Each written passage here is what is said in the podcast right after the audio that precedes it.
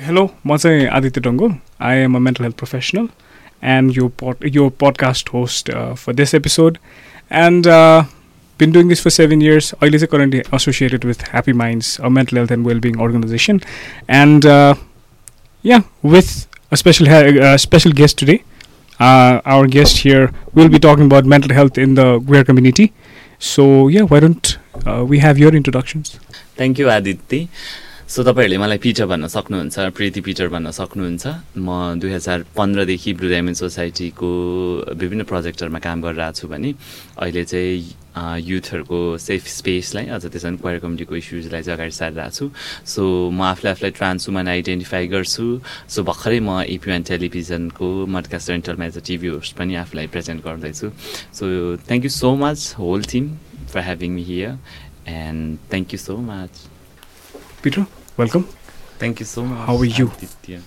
एकदम रमाइलो भइरहेको छ मैले त। द्याट्स गुड द्याट्स गुड मेरो साथीको नाम पनि आदित्य हो कि? ओ nice nice so close to me so म जस्तो देख्दैन नि। तिमी जस्तै देख्छ भन्नु किन भन्दाखेरि people say that I a very common face हो। अनि जसले पनि I I have a friend like you भनेर चाहिँ भनिरहेको मेरो साथीको नाम पनि आदित्य अनि is so close to me that's good I hope yeah same same so you have to Adityas that are close to you So before this podcast that started, हामी भर्खरै सुरु गर्नुभन्दा अगाडि चाहिँ we were talking about TV shows मुभिजहरू अलिअलि जसमा चाहिँ it was about letters love related कुराहरू. So if it was it पहिलाको लेटरकै जमानामा भइदियो भने चाहिँ that would have been better अहिले चाहिँ पुरा फोन कल्सहरू मलाई चाहिँ त्यस्तै लाग्छ किनभने आइएम स्टिल सिङ्गल होइन I have never dated any guy just coffee date होला तर हुन्छ नि पाँच महिना छ महिनाबाट आई हेभ नेभर अनि मेरो साथीहरूको देख्दा चाहिँ हुन्छ नि त्यो उनीहरूको प्याम्परनेस उनीहरूले त्यो फोनमा स्क्रिनसट पठा कोसँग बोलिरहेछस् भनेको देख्दा चाहिँ मेरो ड्याड ममको स्टोरी सुन्दा चाहिँ बरु उनीहरूकै स्टोरी रमाइलो थियो। मेरो ड्याड ममको पनि इन्टरकास्ट बिहे आजभन्दा धेरै पहिला होइन? सो तामाङ राईको बिहा हुँदाखेरि उनीहरूको चिठीको कुराहरू सुन्दा मेरो छ्यामाको कुराहरू सुन्दा चाहिँ त्यही रमाइलो थियो जस्तो लाग्छ। So how? And I wish I will do the same if koi paए भने started writing letters and everything. Oh, oh sending him. That's nice.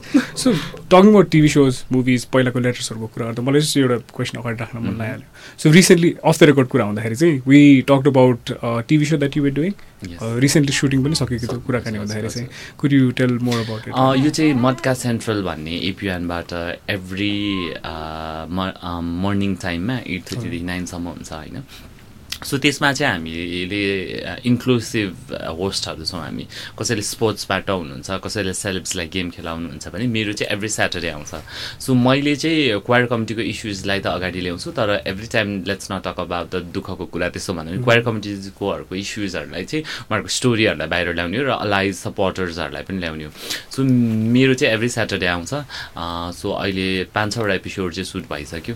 So anyone who wants to come in the TV होइन अनि उहाँहरूको कुराहरू राख्नु मन छ भने चाहिँ I will always support for them so म क्वायर कमिटी भनेर त्यही बक्समा मात्र रहेको क्वायर कमिटीलाई बोलाउँदिनँ तर अरूहरू सपोर्टर्सहरू पनि आउनुहुन्छ। So will talk about the queer committee त्यो टिभी सोमा चाहिँ। सो थ्याङ्क यू अमन दाई त्यसको लागि चाहिँ अमन प्रताप सिंह डन डिरेक्टरले मलाई त्यो स्पेस दिनुभयो भने Malavika is helping a lot so am happy it's like first of all that's amazing अनि जुन त्यो लाइक मेन स्ट्रिम प्लेटफर्ममा गएर चाहिँ we're letting people tell the stories that's absolutely nice त्यससँगै similar चाहिँ यो associated with Blue Diamond Society as well हजुरको त्यसमा रोल के छ? हामीले के हुँदैछ त्यसको बारेमा ब्लु डायमन्ड सोसाइटीमा चाहिँ म टु थाउजन्ड फिफ्टिनदेखि आएँ होइन। As a hotline operator in भएको। अहिले चाहिँ म विभिन्न भेरियस प्रोजेक्टहरूमा काम गर्दै जाँदा अहिले चाहिँ मलाई क्वायर कमिटीको अहिले चाहिँ क्वायर भन्ने पनि कन्फ्युज होला कतिजनालाई होइन। एलजिबिटिआई क्यु ए प्लस प्लसलाई चाहिँ हामीले समग्रमा भन्दा क्वायर कमिटी भन्दा चाहिँ त्यसले चाहिँ सबलाई समेट्छ होइन।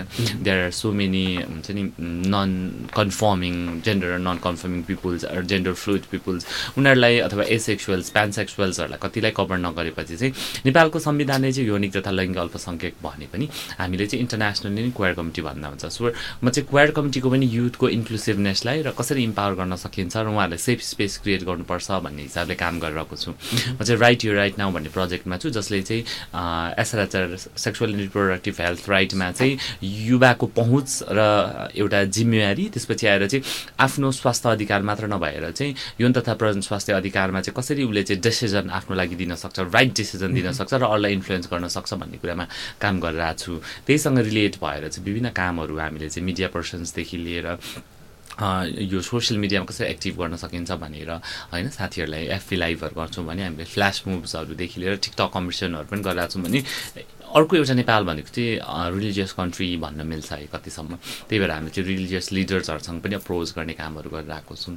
स्पेसल्ली क्वेर युथलाई चाहिँ कसरी सस्टेन गर्न सकिन्छ उहाँहरूको स्पेसलाई क्रिएट गर्ने काम गरिरहेको छ अहिले। सो इन्फ्लुएन्सेसहरू चाहिँ जहाँ जहाँबाट हुन्छ त्यहाँ त्यहाँ अप्रोच गरेर पनि हजुरले while be talking about SRHR so this is kind of a new topic कतिपय ठाउँमा चाहिँ म के देख्छु भन्दा सेक्सुअल रिप्रोडक्टिभ हेल्थ राइट्स भनेर चाहिँ निदर द युथ नो नि नर द एडल्ट्स नो भनौँ न सो यसको बारेमा चाहिँ from the perspective the queer community or general हजुरलाई केही इफ इट्स मलाई पनि काम गर्न अघि चाहिँ एसआरएचआर भन्ने बित्तिकै इट्स अल अबाउट वुमेन होइन? इट्स अल अबाउट गर्ल भन्ने कुरा थियो कि? जस्तै मेन्चुरेसन हेल्थको कुरा बढी आउँथ्यो होइन? त्यो त्यो नै एसआरएचआर हो भन्ने अझै पनि कन्सेप्ट छ। एभर्सनको कुरा होला मेबी त्यो त्यो कुरालाई अगाडि सार्छ।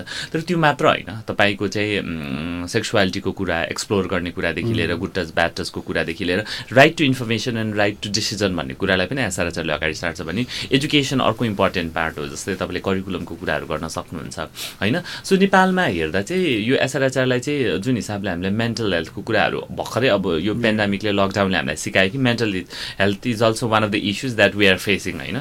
सो यो चाहिँ एकदमै ठुलो कुरा रहेछ हामीले जान्नुपर्छ भने जस्तै एसआरएचआर पनि त्यो एउटा ठुलो इस्युज हो जसलाई चाहिँ मेन्चुरेसन र वुमेनसँग रिलेटेड गर्न मात्र चाहिँ मिल्दैन। मैले के भन्न खोजेको भने मिन्चुरेसन चाहिँ केटाहरू पनि हुन्छ है भन्न खोजे जस्तै ट्रान्समेन जो चाहिँ जन्मदा फिमेल जन्नुभयो र एज आइडेन्टिफाइड जेन्डरको हिसाबले चाहिँ उहाँ ट्रान्समेन आइडेन्टिफाई गर्नुहुन्छ नि। उनीहरू पनि मिन्चुरेसन हुन्छ भनेपछि मिन्चुरेसन चाहिँ फिमेल मात्र हुँदैन है।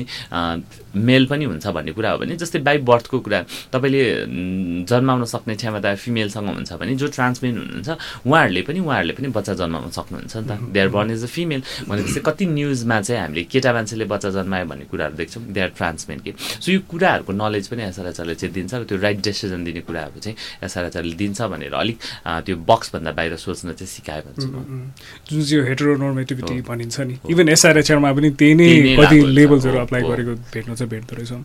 So while we talk about sexuality एसआरएचआरकै भित्र आउने कुराहरू मेरो चाहिँ कुन कस्तो कस्तो राइट्सहरू छन् what I am able to do भन्ने कुराहरू it's obviously important for us to understand but यो सेक्सुअलिटी आइडेन्टिटीको कुरा गर्नु पर्दाखेरि चाहिँ lot of people get confuse gender preferences भनेको के हो र अनि मेरो चाहिँ आइडेन्टिटी जेन्डर आइडेन्टिटी भनेको के हो भन्ने कुरामा. सो त्यो confusion I would love it to hear from your side अब हजुरले चाहिँ इलाबोरेट गरेर के भनिदिनु भयो भने। अब कस्तो छ भने जेन्डर आइडेन्टिटीलाई चाहिँ हामीले कसरी भन्थ्यौँ भने पहिलातिर अहिले पनि भनिरहन्छ सोसियल कन्स्ट्रक्टिभ एउटा चाहिँ नि ल तथा फर्मुला जसले चाहिँ हामीले चाहिँ तपाईँले भने जस्तो हेट्रोनल सोसाइटीले त्यसलाई लिड गरेर अगाडि राखेको छ जेन्डर भन्ने बित्तिकै चाहिँ मेल र फिमेल मात्र हुन्छ। मेल भनेको चाहिँ एकदम मर्द हुनुपर्छ छोटो कपाल पाल्नुपर्छ भन्ने कुरालाई अगाडि सार्छ। भने फिमेल भने चाहिँ लामो केस पाल्नुपर्छ धेरै बोल्नु हुँदैन भन्ने कुरा अगाडि सार्छ। तर त्यो कन्सेप्ट चाहिँ अब निकाल्नुपर्छ है। जेन्डर भन्ने कुरा चाहिँ एक्सप्रेसन हो। How you express your self अथवा how you identify your self भन्ने कुरा। तपाईँलाई अगाडि जाँदा जस्तै मैले आफूलाई आफूलाई आइडेन्टिफाई गर्दा म ट्रान्स वुमन पिटर भनेर भन्छु अथवा प्रीति पिटर भनेर भन्छु भने त्यो मेरो जेन्डर आइडेन्टिटी हो कि? होइन? कति फिमेल्सहरूले पनि कतिले छोटो केस पाल्नुहुन्छ होला होइन? त्यसलाई पनि उहाँले आफूले आफूलाई चाहिँ फिमेल आइडेन्टिफाई गर्नुहुन्छ भने त्यो चाहिँ जेन्डर हो है? मतलब मैले भन्नु खोजेको जेन्डर चाहिँ एउटा रोल छैन है? यसलाई चाहिँ आउट अफ बक्स गरौँ। त्यो त्यो बक्सलाई चाहिँ चिरौँ अनि त्यो जेन्डर भनेको चाहिँ एक्सप्रेसन हो। तपाईँले आफूलाई आफूलाई प्रेजेन्ट गर्ने हो र आफूले आफूलाई आइडेन्टिफाई गर्ने हो होइन? फेरि एउटै बक्समा राख्नुपर्छ भन्ने पनि छैन। तपाईँ चाहिँ जेन्डर नन कन्फर्मिङ पनि हुन सक्नुहुन्छ होइन? Sometime you might feel like म फिमेल हो जस्तो। अथवा चाहिँ म यही बक्समा राख्दिनँ। I'm I'm not a female I'm not a trans woman अथवा I don't want to call myself as a trans trans men भन्न पनि सकिन्छ। त्यो भनेको आफ्नो चोइस हो। लास्टमा भन्दा चाहिँ जेन्डर भनेको चाहिँ एक्सप्रेसन हो र आफ्नो फिलिङ थियो जुन चाहिँ आफूले तपाईँलाई देखाउनुहुन्छ प्रेजेन्ट गर्नुहुन्छ नि। सेक्सुअलिटी भनेको चाहिँ तपाईँको मन र दिमागको कुरा के? तपाईँ कोसँग अट्र्याक्ट हुनुहुन्छ भन्ने कुरा हो। इट माइट बी तपाईँलाई केटी भएर केटी पनि मन पर्न सक्छ। They they they are call lesbian होइन? सो तपाईँ केटा भएर केटा पनि मन पर्न सक्छ। होइन? तपाईँलाई गे भन्न सकिन्छ। अथवा चाहिँ तपाईँ केटा हो अथवा केटी हो अथवा ट्रान्सजेन्डर हो तपाईँलाई आफू जस्तै व्यक्ति र आफूभन्दा फरक जेन्डर आइडेन्टिटी भएको व्यक्ति पनि हुनुपर्छ। जस्तै म ट्रान्स वुमन भयो भने I might be bisexuals too होइन? ट्रान्स बाइसेक्सुअल्स फिमेल पनि म हुन सक्छु कसरी भन्नुहुन्छ भने हामीले चाहिँ कस्तो छ भने यो हेट्रोनल सोसाइटीले म केटी भएपछि केटै मन पराउँछु भन्ने सोचेको छ भने अर्को चाहिँ म ट्रान्स भएपछि झन् केटै मन पराउनु पर्छ भन्ने त्यो चाहिँ मेरो चोइस हो है। यो चाहिँ मेरो मन र दिमागले म कोसँग अट्र्याक्ट हुन्छु भन्ने कुरा चाहिँ सेक्सुअलिटी हो। त्यही भएर सेक्सुअलिटीलाई चाहिँ अहिले धेरै मान्छेहरू चाहिँ ए सेक्सुअल्स होमोसेक्सुअल्स भन्ने कुराहरू पनि आइरहेको छ होइन? अब नेपाल जस्तो यो कन्जर्भेटिभ सोटा सोसाइटीमा तपाईँलाई जो पनि मनपर्छ मलाई कुकुर पनि मनपर्छ मलाई एनिमल्स पनि मनपर्छ मलाई किरा पनि मनपर्छ केटी पनि मनपर्छ भन्यो भने त तपाईँलाई सिधै पाटन हस्पिटल जाने बेला भयो भनेर भन्छ। इभन मेरै कम्युनिटीकोले पनि भन्छ होइन? अब जस्तै अहिले कस्तो पनि छ भने म ट्रान्सु भनौँ मलाई ट्रान्समेन मनपर्छ भने तँलाई पाटन लगे हुन्छ भनेर भन्ने छ कि? किन हामी हाउ वी ब्रट अप भन्ने कुरा इज मोर इम्पोर्टेन्ट त्यही भएर जेन्डर इज एक्सप्रेसन तपाईँले आफूलाई के आइडेन्टिफाई गर्नुहुन्छ भने सेक्सुवालिटी भनेको चाहिँ तपाईँ कोसँग अट्र्याक्ट हुनुहुन्छ भन्ने कुरा हो। र जेन्डर चाहिँ मेल फिमेल बाइक ट्रान्सजेन्डर जेन्डर नन कन्फर्मिङ हुनुहुन्छ भने सेक्सुवालिटीलाई चाहिँ हामीले तिन भागमा हेट्रोसेक्सुअल होमोसेक्सुअल र बाइसेक्सुअल्स भन्छौँ। हेट्रोसेक्सुअल्स भनेको चाहिँ एउटा फिमेल आइडेन्टिफाई गरेर आफूभन्दा अपोजिट जेन्डर मन पराउनुहुन्छ भने चाहिँ उहाँलाई हेट्रो भनिन्छ नि। होमोसेक्सुअल चाहिँ आफू जस्तै जेन्डर आइडेन्टिटी भएको व्यक्तिहरूलाई मन पराउँछ नि होमोसेक्सुअल्स ट्रान्स पनि होमोसेक्सुअल्स हुनसक्छ। लेट्स किप इन माइन्ड होइन। म ट्रान्स वुमन भयो भने मलाई वुमन पनि मन पर्न सक्छ तर I'm not a trans women जो चाहिँ होमोसेक्सुअल छ I'm I identify myself as heterosexuals मलाई चाहिँ के चाहिँ मनपर्छ होइन? सो अर्को चाहिँ बाइसेक्सुअल्स पनि हुनसक्छ ट्रान्स पनि। सो बाइसेक्सुअल्स भनेको चाहिँ अघि पनि मैले भने फेरि रिपिट गर्दैछु। आफ्नो जेन्डर आइडेन्टिटी जस्तै आफूभन्दा जेन्डर आइडेन्टिटी फरक मन पराउनेलाई चाहिँ हामी बाइसेक्सुअल्स भनेर भन्छौँ। So keep in mind gender र सेक्सुअलिटी इज डिफ्रेन्ट भन्ने कुरा चाहिँ हामीले सम्झिनु पऱ्यो So this even comes in uh, within the lines of SRHR. Yes, so yes, mere, yes. it's my right what I prefer भन्ने. कुरा। त्यो त्यसमा चाहिँ just because I look a certain way just because I seem a certain way doesn't mean कि मेरो sexuality त्यसले नै decide गर्छ भन्ने कुरा चाहिँ छैन। अनि अर्को चाहिँ. मैले अलिकति जोडेँ पनि आदित्य कस्तो हुन्छ भने सेक्सुअलिटी तपाईँले एक्सप्लोर गर्दै गएपछि माइट हुन्छ नि तपाईँको चोइसहरू चाहिँ चेन्ज पनि जस्तो लाग्छ। लेट्स नट अफेन्डेड है फेरि यसो भन्दैमा अँ कहाँ आज एउटा केटा मन पऱ्यो भोलि केटी मनपर्छ भन्ने चाहिँ होइन। इट्स फ्लुइड होइन। तपाईँलाई सेक्सुअलिटी पनि कहिले चाहिँ चेन्ज हुनसक्छ. जस्तै म अहिले आफूलाई आफूलाई हेट्रोसेक्सुअल्स भन्छु भने I might be bisexuals too in पछि गएर होइन। त्यो प्लेजर लिने कुरा हामीले त कस्तो छ भने मन पराउने प्लेजरको कुराहरू त हामी त गर्दै गर्दैनौँ नि त। हामीलाई त जन्मिँदै कस्तो भनेर हुन्छ भने अब मेरो छोराले बुहारी ल्याउँछ इज होइन हामी त जन्मदैदेखि दिमागमा अब तिमी अर्का घर जानुपर्छ भन्ने त्यो कन्सेप्ट ल्याइदिएको छ। त्यो हामीले एक्सप्लोर गर्नु पाउँदैन कि। सो मलाई त के लाग्छ भने धेरै मान्छेहरू बाइसेक्सुअल्स हुन्छ जस्तो पनि लाग्छ। फेरि यो मेबी यो रिसर्च भएको छैन तर त्यो कुरा पनि हुनसक्छ। त्यही भएर चाहिँ हामीले चाहिँ अबको जेनेरेसनलाई चाहिँ त्यो एक्सप्लोर गर्ने टाइम दिनुपर्छ त्यहाँको स्कुल इन्भाइरोमेन्टहरू भनेर मात्र मैले एड गरेँ। Like uh, अब अहिलेसम्म त even our generation is not that much हुन्छ नि यो कुरामा चाहिँ त्यति अवेर हो। छन् इन्फर्म छन् भनौँ न। इन्फर्म छन् अवेर छैन। अनि कतिपय कुराहरू चाहिँ हामी जब we we growing up in while we were in school त्यतिखेर चाहिँ it was everything hetero heteronormative सबै हाम्रो सिस्टम एजुकेसन सिस्टमदेखि लिएर इभन लाइक बिल्डिङको स्ट्रक्चर्स पनि। होइन? त्यहाँनिर पाउने फेसिलिटिजहरू पनि इट्स अल हेटेरो नर्मेटिभ त्यहाँ चाहिँ अब स्पेसिफिकली क्वेयर कम्युनिटीको लागि भनेर चाहिँ it was not inclusive exclusive नै भइरहेको so so this does create a space where uh, not let's say it, it does not create a safe space where Mm. sa- safe space where a queer somebody from queer community would feel comfortable Mhm. उहाँको uh, उहाँलाई चाहिँ मैले आफूले आफूले express गर्न मिल्ने नमिल्ने ठाउँहरू चाहिँ नपाउँदाखेरि this is something that affects them has affected them so much होइन? Mhm. अब आइएम टच वुड लकी किनभने म चाहिँ मेरो फ्यामिलीमा मेरो ड्याड चाहिँ प्रिन्सिपल हुन्थ्यो सो सो मलाई त्यस्तो स्कुलमा बुली त्यस्तो केही भएन होइन? म एकदमै त्यो अर्का जस्तो बुली गरेर मैले पढ्न नपाएको स्टोरीहरू चाहिँ। तर I have seen so many stories होइन? मेरो साथीहरू उहाँहरू दिनभरि बिहानबाट स्कुल आएर होइन? उहाँहरू दिनभरि टोइलेट नजानु भएको कहानीहरू त कति धेरै छ कि? So long toilet short toilet नगएर उहाँहरू चाहिँ घरमै पुग्ने होइन त्यो त्यो त्यो छ। त्यसले चाहिँ के हुन्छ भने मान्छेमा एक प्रकारको मेन्टल इलनेस अथवा चाहिँ मेन्टल्ली इफेक्ट चाहिँ पार्छ क्या लाइफमा। अब तपाईँ विचार गर्नुहोस् तपाईँ बिहान नौ बजीदेखि पाँच बजीमा टोइलेट नजाएको इफेक्ट उसको बडीदेखि मेन्टल्ली कति स्ट्रेस हुन्छ होला भन्ने कुरा। अनि त्यो कुराले नै उसलाई लाइफमा यस्तो डिस्ट्र्याक्ट गर्छ कि उसले पछि आफ्नो फ्युचरै उसले चाहिँ हुन्छ नि एउटा अर्कै रङ वेमा लान सक्ने धरि देखिएको छ जस्तै कति साथीहरू हाम्रो पढ्नु भएको छैन। यसको मेन रिजन अघि आफूले भने जस्तै हामीले इन्फ्रास्ट्रक्चर्सदेखि लिएर स्कुल इन्भाइरोमेन्ट क्वेयर फ्रेन्डली छैन नि त। उसलाई त्यहाँ बुली हुन्छ डिस्क्रिमिनेसन हुन्छ नि फर स्योर ऊ त्यहाँ पढ्न जाँदै जाँदैन किनभने उसलाई सेफ स्पेस भएन नि त। सो तीबाट चाहिँ ग्रोन अप भएर चाहिँ अहिले हामीले देखिरहेको जति पनि क्वेयर कम्युनिटीलाई ब्लेम लाग्छ नि तपाईँहरू चाहिँ यस्तो हो तपाईँहरू यस्तो हुन्छ तपाईँहरू चाहिँ इन्टरटेनमेन्ट सेक्टर त्यो पनि नाइट सेक्टरमा मात्र हुन्छ भन्छ नि। त्यसको ब्लेम चाहिँ अब हामीले हामीलाई नै दिने हो कि? होइन? हामीले चाहिँ त्यो स्पेस क्रिएट गर्नु पऱ्यो नि त हामी जेनरल जो पनि हामी जेनरल पब्लिक छौँ उनीहरूले चाहिँ त्यो क्वायर कमिटीलाई कसरी स्कुलमा चाहिँ क्वायर फ्रेन्डली स्कुल बनाउने? त्यति बेलासम्म त के थियो भने तपाईँलाई केटाले पेन्टै लाउनु पर्थ्यो। केटीले दुई चुल्टी बाटेर रिमी नै लाउनु पर्ने उसले छोरो केस पाल्नै लाउने भनेपछि त्यस्तो थियो नि त। सो त्यो कुराहरू चेन्ज हुँदैछ। सायद होला सोसाइटी पनि बिस्तारै चेन्ज हुँदैछ। हामी पनि चेन्ज हुनुपर्छ र त्यो सिस्टम चाहिँ हामीले चेन्ज गर्ने हो कि। अबको युथले स्कुलमा पढाउनुहुन्छ भने सायद दे क्यान स्पिक होइन। त्यहाँको प्रिन्सिपल अवेर छैन होला सेन्सिटाइज छैन होला। तर उसले इन्फर्म त गर्न सक्छ। नि? यस्तो पनि हुन्छ है। So we need to change यो ड्रेसदेखि लिएर टोइलेटको कुराहरूदेखि लिएर हामीले भन्दाखेरि होइन अब क्लासमा पनि हामीले भन्दा बेस्ट स्टुडेन्ट भन्नु इज बेटर तर बेस्ट गर्ल बेस्ट बोय अथवा चाहिँ त्यो भन्दा त आफूले आफूलाई कहाँ फिट इन गर्ने त होइन त्यो कुराहरू हुन्छ नि त। सो त्यो कुरा चाहिँ चेन्ज गर्नुपर्छ अनि यसको इफेक्ट चाहिँ लङ टर्मसँग सोसाइटीले भोग्छ अनि त्यो भोगेपछि नेगेटिभिटी क्रिएट भएर झन् हामीलाई चाहिँ नेगेटिभ वेमै लान्छ कि? सो इफ अकोमोडेसन के कुरा गर्ने हो भने चाहिँ स्मल थिङ्स लाइक जेनरल न्युट्रालिटीको कुरा वर्ड्सहरू युज गर्दाखेरि पनि त्यताबाट मात्रै सुरु गर्दाखेरि पनि इन्क्लुजनको एस्पेक्ट चाहिँ अलिक बढ्दै जाने अब यो कस्तो छ भने अब फेरि मैले ब्लेम त गराएँ होइन तर सोसाइटी नै त्यस्तो छ भन्दा पनि हामी पनि कहाँ पुग्यौँ भन्ने कुरा हो कि? जस्तै इभन हामी कति पढेको मान्छेहरू हुन्छौँ होइन अनि अब यो एनजिओ सेक्टरमा लागेपछि कति धेरै मेरो साथीहरू भन्छ अनि म पहिला केटामा पनि पिटरै भन्थेँ क्या आफूले आफूलाई अनि अहिले पनि म पिटरै भन्छु होइन अनि उनीहरूको फर्स्ट किन चाहे चेन्ज नाम नेम चेन्ज नगरेको भन्छ कि? ल तपाईँ पढ्नु भएको छ तपाईँ ह्युमन राइट एक्टिभिस्ट भन्नुहुन्छ अनि तपाईँले मलाई जानी जानी बुली गरिराख्नु भएको छ कि? होइन? मेबी अनोइङली पनि होला त्यो म मान्छु। अनि अर्को चाहिँ कस्तो भन्नुहुन्छ भने मलाई कस्तो अब त्यो मलाई त टेम्पर हाई भएर पनि आउँछ कहिले कति साथीहरूले कति राम्री भएको तिमी केटी जस्तै देख्यौ भन्छ कि। म केटी नै हो क्या I don't need any validations तपाईँको I don't need any certificate that I'm केटी भनेर कि। म केटी नै हो बाबा म केटी जस्तै देखेँ होइन म केटी नै थिएँ केटी नै हुँ केटी नै रहन्छु कि। सो यो कुराहरू चाहिँ we need to think when we talk होइन? सो त्यही भएर पनि अब कति कुराहरू चाहिँ तपाईँले भने जस्तो चाहिँ जेनरलाइज हुनु चाहिँ बाँकी छ। तर हामीले पनि सुरु चाहिँ गर्नुपर्छ जस्तै मलाई किन पिटर नाम राखेको भन्दा किन र म म मेरो मेरो बाहिरी यो रूप मात्र फेरि I was born as a अर्कै नाम भए पनि यो पिटरसँगै म मेरो लाइफ नै स्पेन्ड गर्न चाहन्छु। होइन मेरो नाम भन्दा मेरो कामले मलाई चिनाउने हो भन्ने चाहिँ मैले एन्सर दिएपछि अँ भनेर भन्छ कि सो यो नामको पनि एउटा सानो कहानी छ है। मैले अस्ति नै भनेको थिएँ। यो पिटर चाहिँ कस्तो भयो भने पहिला नै चाहिँ कस्तो थियो भने पहिला यता त्यो अनलाइनमा धेरै एक्टिभ थियो नि मिग थ्री भन्ने चलाउँथ्यो क्या हामीले।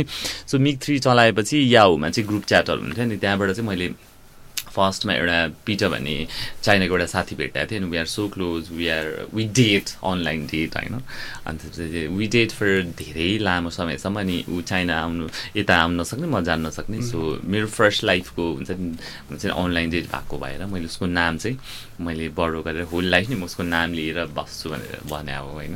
सो त्यही भएर मेरो नाम चाहिँ पिटर भयो सो अहिले चाहिँ अब कति कुराहरू रिलेट गर्दै जाँदाखेरि आफूले पनि अलिअलि चाहिँ चेन्ज गर्नुपर्छ भनेर अहिले चाहिँ मैले अगाडि प्रिति पिटर भनेर भन्छु। पिटर पनि प्रिटी हुनसक्छ भनेर चाहिँ मैले प्रिति पिटर भनेर भन्छु।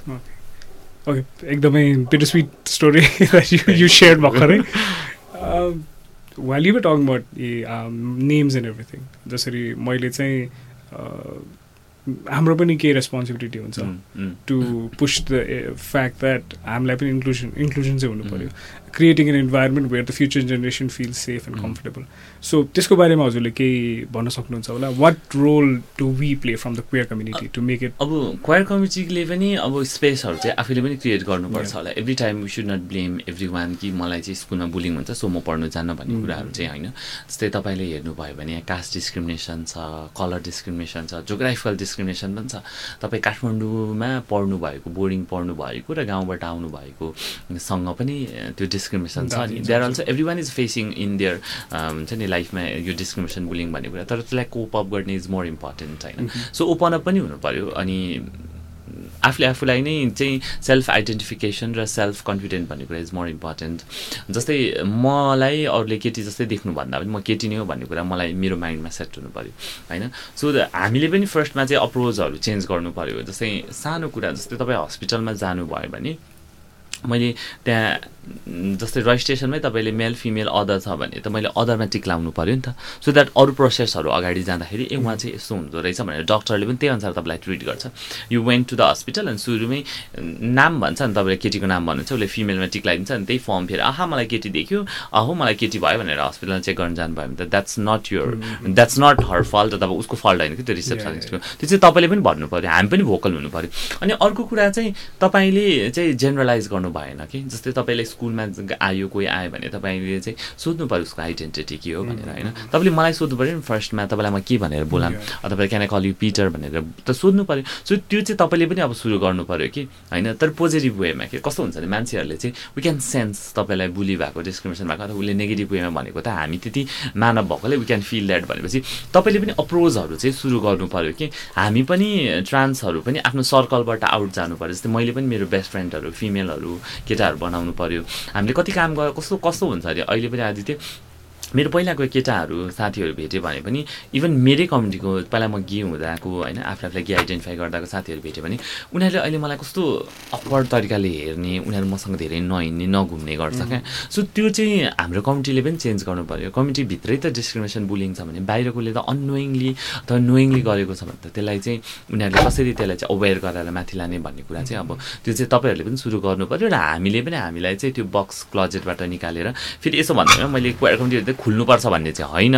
तर तपाईँले ए एटलिस्ट काहीँ चाहिँ जस्तै कोही कति पनि भएको छ भने क्वेयर कमिटीलाई ब्लेम चाहिँ तपाईँहरू पढाइ हुँदैन भन्छ नि तर वेयर इन एभ्रिवेयर ब्याङ्कमा होस् एनजिओमा होस् आइएनजिओ होस् एभ्रिवेयर तर एटलिस्ट तपाईँले बाहिर नखुले पनि त्यहाँ तपाईँको बिहेभले अथवा केले तपाईँलाई तपाईँलाई चाहिँ अथवा एटलिस्ट त्यहाँ चाहिँ तपाईँले ओपन स्पेस त क्रिएट गर्नु पऱ्यो नि त्यहाँ चाहिँ अरू अथवा तपाईँले आफ्नो बारेमा नबोल्दा भयो तर त्यहाँ मिटिङ्सहरू भयो तपाईँले केही लज एन्ड पोलिसिज बनाउँदै हुनुहुन्छ तपाईँको भनेदेखि तपाईँलाई भन्नु परेन नि त तपाईँले क्वेयर कमिटी को बिलोङ्स भने तर यस्तो सर्भिस प्रोभाइडर्सहरू आयो भने अथवा यस्तो व्यक्तिहरू आयो भने यस्तो चाहिँ नभन्नु है भनेर उसले पनि अलिकति भोकल हुनु पऱ्यो कि इन्डाइरेक्ट रूपमा भन्छु म चाहिँ। सबैजना लुकेर खुल्नै पर्छ भन्ने चाहिँ होइन। तर आफूसँगै आएको अरू कमिटीलाई चाहिँ कसरी सेफ स्पेस क्रिएट गर्ने भन्ने पनि सोच्नुपर्छ भने अरूले पनि अब चाहिँ धेरै अहिले त अब इन्टरनेटबाट होइन हामीले धेरै कुरा नलेज लिन सक्छौँ नि त त्यो कुरा चाहिँ एक्सप्लोर गर्नु पर्ने जस्तो लाग्छ। So one thing that we just discussed अब this is how we we should move forward भन्ने कुरा त Peter you already share it with me यसमै अलिकति मैले जोडेर चाहिँ हजुरसँग सोध्न चाहेँ है। कतिपय टाइममा चाहिँ like the people that have met the people have talk to lot of them have shared this discomfort हुन्छ नि? डिस्कम्फर्ट फर्स्टमा त coming out to come out जति पनि हामीले अघि नै डिस्कस गरेको थियौँ all the stigmatic beliefs the beliefs that are there जुन चाहिँ इन्क्लुजनको कुरा नहुँदाखेरि अनि सटल कुराहरूमा हुन्छ नि कन्भर्जेसन्सहरूमा the way they treat us the way they see us बाहिरबाट फेस भ्याल्युमा चाहिँ डज सिम पोजिटिभ तर कतिपय टाइम चाहिँ सटल हजुरले भन्नुभएको जस्तै वी क्यान आइडेन्टिफाई नि त। मलाई कन्डिसेन्ट गर्दैछ कि सार्कास्टिक वेमा मसँग अप्रोच गर्दैछ कि यो मान्छे भनेर। सो यस्तो यस्तो सानो सानतिनो सानतिनो कुराहरू चाहिँ फेस गर्नु पर्दाखेरि lot of people have shared कि it's pretty difficult to come out and while I'm not being able to come out I have not been able to explore myself म चाहिँ कहाँ फिट हुन्छु त?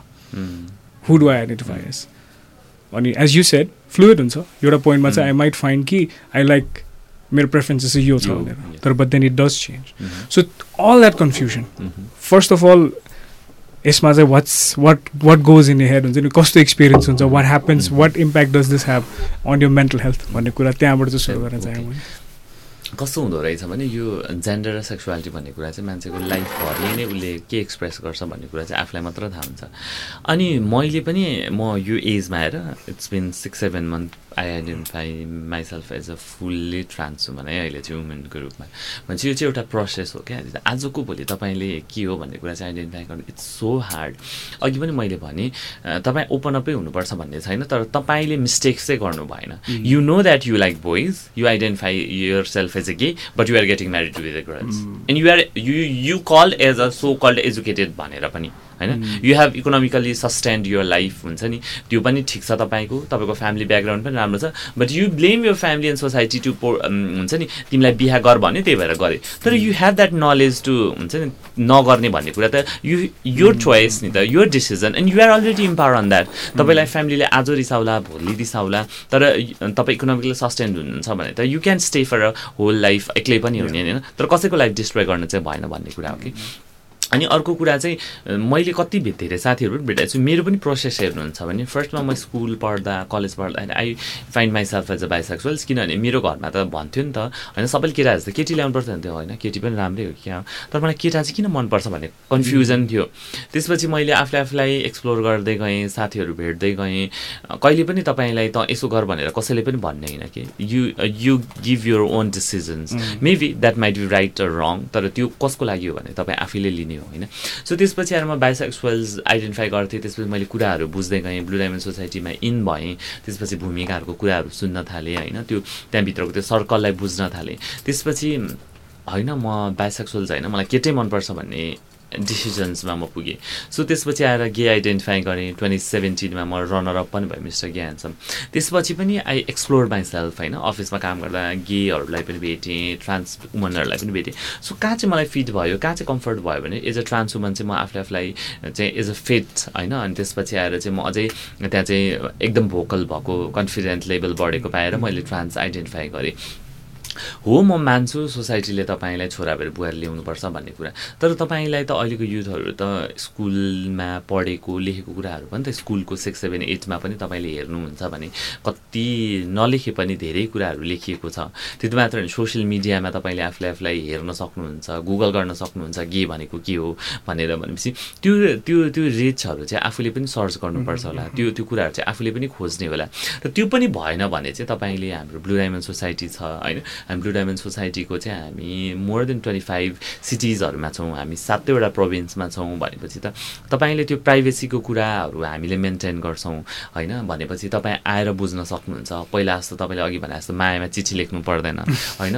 एक कलमा तपाईँले आफूले आफूलाई चाहिँ मलाई यो भइरहेछ भनेर भन्न सक्नुहुन्छ। एज यु मेन्सन होइन एज अ काउन्सिलर तपाईँहरूले पनि त्यो कुराहरू दिन सक्नुहुन्छ। मान्छेलाई मेन्टल हेल्थ भयो भने होइन? हामीसँग चाहिँ लिङ्क गराउन सक्नु। त्यो वेजहरू त छ नि तर त्यसलाई चाहिँ अब हामीले पनि त्यसलाई चाहिँ कसरी त्यो क्याप्चर गर्ने भन्ने कुरा चाहिँ हो.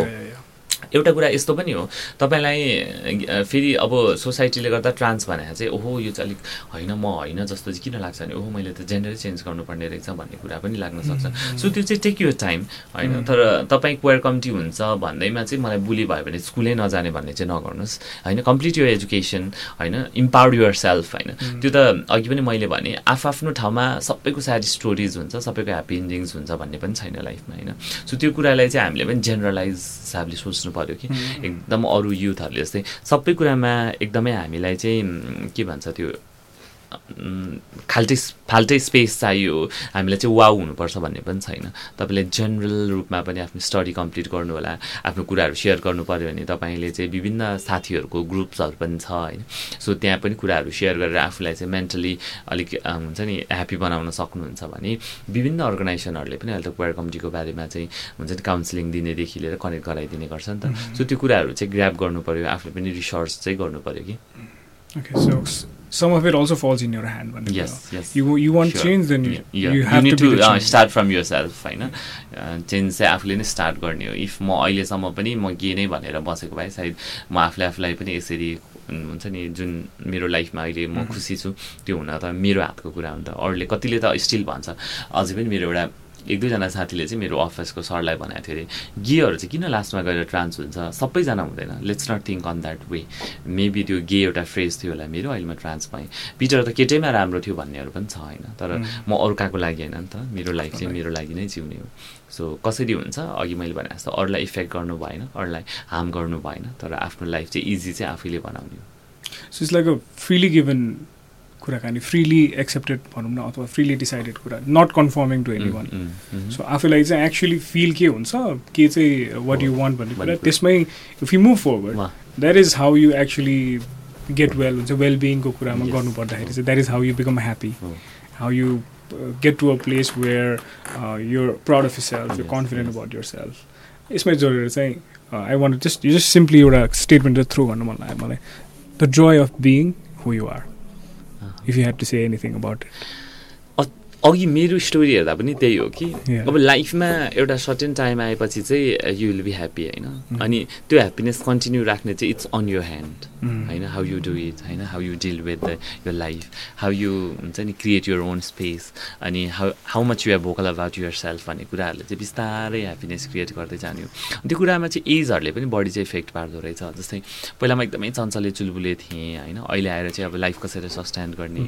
अब मेरो लाइफलाई कसरी सेटल डाउन गर्ने भन्ने कुराहरू। अनि त्यो कुरामा चाहिँ तर अब यहीँनिर चाहिँ मलाई डिस्क्रिमिनेसन फिल हुन्छ। आफूले आफूलाई चाहिँ म भन्दिनँ। तर गभर्मेन्टको laws and policies are so discriminatory कि किनभने संविधानमा लेखेको कुराहरू is different and laws and policies are different नेपालमा स्टिल म्यारिज इक्वालिटी लिगलाइज छैन होइन? सो म ह्याप्पी हुन्छु भन्दा पनि हुन पाउँदिनँ रहेछु त्यो चाहिँ गभर्मेन्टले गर्दा जस्तै। मेरो फ्यामिलीमा अहिले मेरो कन्सर्न भनेको मेरो भाइ बहिनी ड्याडी मम्मीको चाहिँ यो चाहिँ एक्लै हुने भयो कोही उसको पार्टनर्स भयो हुन्थ्यो भन्ने थियो। मेरो फ्यामिलीले पनि स्वीकारिसक्यो मेरो सिब्लिङ्स कजन्सहरूले पनि कहिले बिहा गर्ने हुन्छ नि तपाईँको पार्टनर देखाऊ भन्छ होइन? तर मलाई गभर्मेन्टले अलाउ गरेको छैन त हाउ क्यान आई होइन। मेबी अनि कतिजनाको हाम्रो साथीहरूको चाहिँ कतिजनाको त्यो म्यारिज उनीहरू लिभिङ टुगेदरमा तर तर म्यारिजको प्रोसेसमा किन छैन भने गभर्मेन्टले अलाउ गराएको छैन। So they want to be happy with the person they like होइन they love they care about भन्ने कुरालाई चाहिँ फेरि यहाँनिर स्टेटमेन्ट चाहिँ रङ हुन जान्छ कि। आफूले मात्र गरेर चाहिँ हुँदैन रहेछ। पोलिसिजहरू लजहरूले पनि धेरै इफेक्ट पार्दो रहेछ। उहाँहरूको मेरो साथीहरूको दस वर्षको रिलेसन ब्रेक भएको कुराहरू छ कि। होइन? दस वर्ष ten years they spend together and they break up किनभने सानो कुराले मिसअन्डरस्ट्यान्डिङ भएर ब्रेकअप भयो। अब त्यसलाई इफ म्यारिज हो म्यारिज लिगलाइज भएको भए सायद सोसाइटी फ्यामिली सबैजना त्यो कुरा मिलाउन चाहिँ इन्ट्रेस्ट दिन्थ्यो होला र सायद उनीहरू अहिले पनि ह्याप्पिली भएर बस्थ्यो होला। तर त्यो ब्रेक हुनलाई ठुलो इस्यु चाहिएन क्या अहिले पनि होइन? तपाईँलाई चाहिँ अब दुईजना भएर तपाईँलाई चाहिँ फिजिकल हेरास भयो इकोनोमिकल हेरास भयो भने पनि तपाईँले केस गर्न पाउनुहुन्न कि? भनेपछि त तपाईँलाई त गभर्मेन्टले पनि खुसी पार्दो रहेछ भन्ने कुरा चाहिँ इफेक्ट पार्दो रहेछ। त्यही भएर आफ्नो हातमा मात्र चाहिँ हुँदैन। कहिलेकाहीँ चाहिँ गभर्मेन्टको लज एन्ड पोलिसिज पनि डिपेन्ड गर्छ भन्ने कुरा चाहिँ यो म्यारिजले सिटिजनसिपको कुराहरूले चाहिँ अलिकति असर गर्दो रहेछ भन्ने कुरा पनि हो। अनि अहिले भर्खरै अब यो पोलिटिक्स मा जाने साथीहरूको पनि गुनासोहरू धेरै छ। तपाईँले हेर्नुभयो भने राजनीतिमा चाहिँ अब क्वायर कमिटीको इस्युजलाई अझै पनि स्टेबल गर्न सकेका छैन हामीले भने पोलिटिकल पार्टिजले पनि क्वायर कमिटीलाई चाहिँ कसरी चाहिँ उहाँहरूले स्पेस दिने भन्ने कुरा पनि छैन। अहिले जति पनि पार्टीमा आउनुभयो उहाँहरूको सिटिजनसिप चाहिँ मेल र फिमेलै थियो। जसको अदर सिटिजन थियो उहाँहरूले चाहिँ म पार्टी पार्टीले उहाँहरूलाई हुन्छ नि टिकटै दिए पनि उहाँहरू चाहिँ इलेक्सन कमिसनको विभिन्न कारणले गर्दा उहाँहरू पाउनु भएन। भनेपछि चाहिँ if you want to be happy the laws and policy should be हुन्छ नि मेक हुन्छ नि अलिक लजिकल अथवा क्वायर फ्रेन्डली तर आफ्नै हातमा धेरै कुरा चाहिँ हुन्छ तर अलिअलि इफेक्ट चाहिँ गभर्मेन्टको लज र पोलिसीले जस्तै अब लाइक राइटकै कुरा त हो नि। We have the right to be involve in election everything नि त म्यारेजको कुरादेखि लिएर सबैमा तर त्यो पनि नपाउँदाखेरि त द्याट्स मस्ट बिन बिट त्यो जुन स्टोरिजहरू भर्खरै भन्नुभयो separating after ten years that must been devastating and despite having to like, sorry uh, having to deal with all this how does how uh, would you say it impacts Kiran from the perspective of a mental health professional that definitely has a एकदम significant in, impact. किनभन्दाखेरि big life decisions हो नि त। म्यारेजको कुराहरू अनि आइडेन्टिटीको कुरा भनेको त it's like every person wants to identify कतै बिलङ गर्न चाहन्छ नि त। त्यो बिलङ गर्न नपाउँदाखेरि होइन? बिलङ गर्न खोज्दा खोज्दै पनि सोसाइटीले दिँदा दिँदै पनि फेरि पोलिसी लेभलमा जाँदाखेरि चाहिँ नमिल्दाखेरि।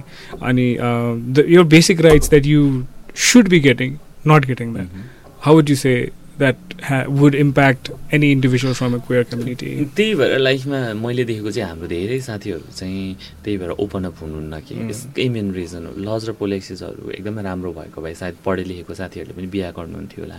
अथवा चाहिँ उहाँहरूको पनि आफ्नै फ्यामिली हुन्थ्यो होला बच्चा अडप्सनको कुरादेखि लिएर हरेक कुराहरूमा उहाँहरू चाहिँ आफूलाई एक्सेसेबल बनाउनुहुन्थ्यो होला।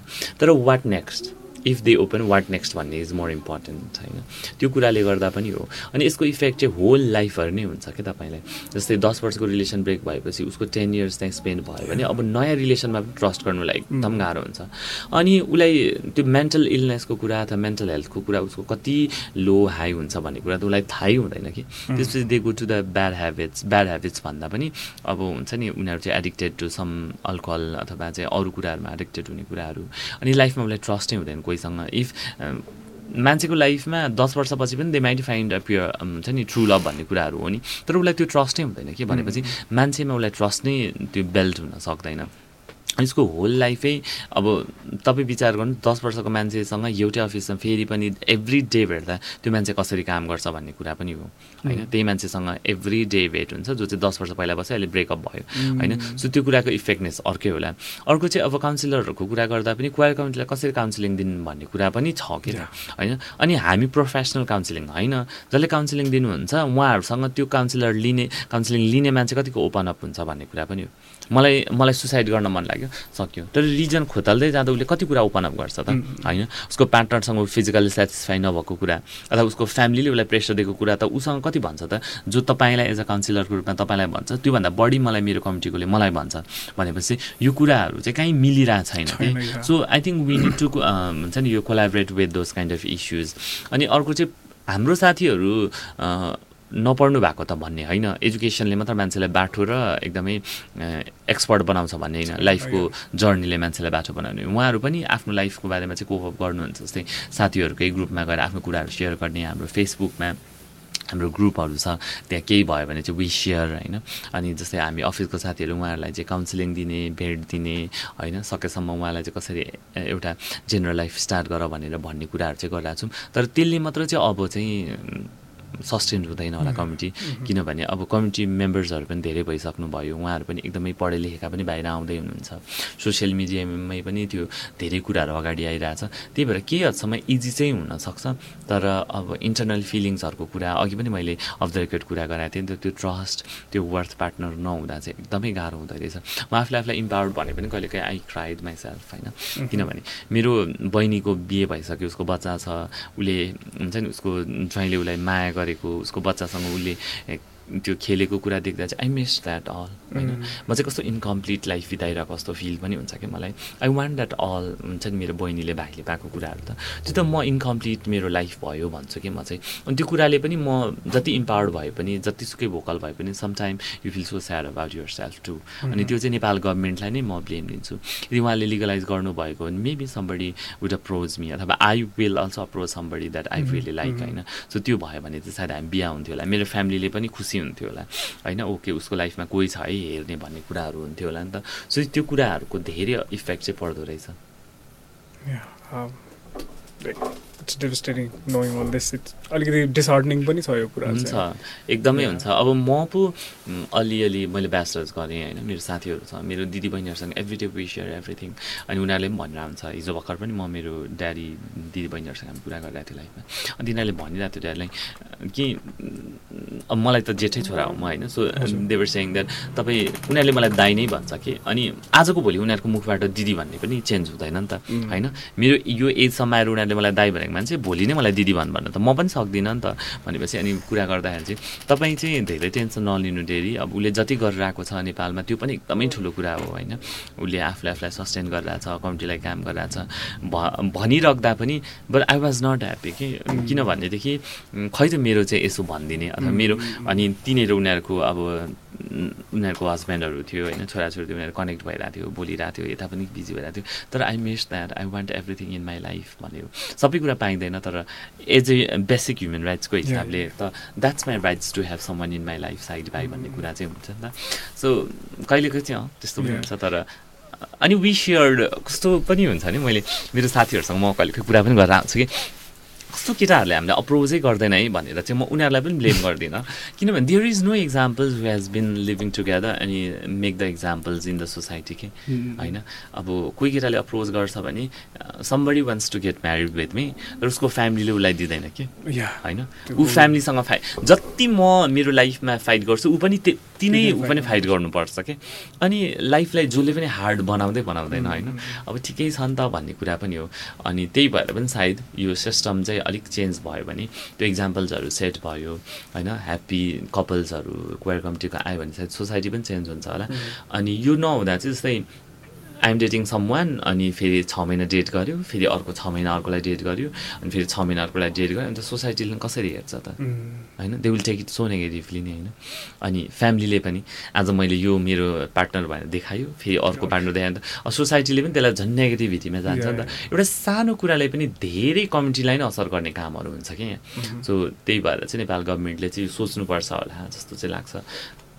सो मेनी इम्प्लिकेसन्स एउटा सानो कुराले गर्दा। अनि त्यसले होल ब्लेम चाहिँ कमिटीले बोकिरहेको छ क्या। एउटा एउटा यिनीहरू त। छाडा हो। यिनीहरूको चाहिँ आज एउटासँग छ भोलि अर्कोसँग हुन्छ अनि केटाहरूले पनि ए आज यो मसँग थियो अब अर्कोसँग छ भन्छ। अनि त्यो केटाहरूले पनि ट्रस्ट गर्ने अथवा केटा नै नभनौँ हाम्रो पार्टनरले ट्रस्ट गर्ने पनि उसले पनि त्यो पाउँदैन नि त। अनि उस उसलाई पनि इम्पावर हुँदैन होला। यसले त गर्यो भने म पनि गर्छु वाइ नट मेरो माया हो भन्ने कुराहरू त उसलाई पनि सडेन इक्जाम्पल्सहरू चाहियो नि त। सो त्यो कुराहरू नभएर पनि हो जस्तो पनि लाग्छ। सो यो चाहिँ गभर्मेन्टले I think they need to think it seriously if अझै पनि नेपालमा लिगलाइज भएन भने धेरै कुरा हुन्छ।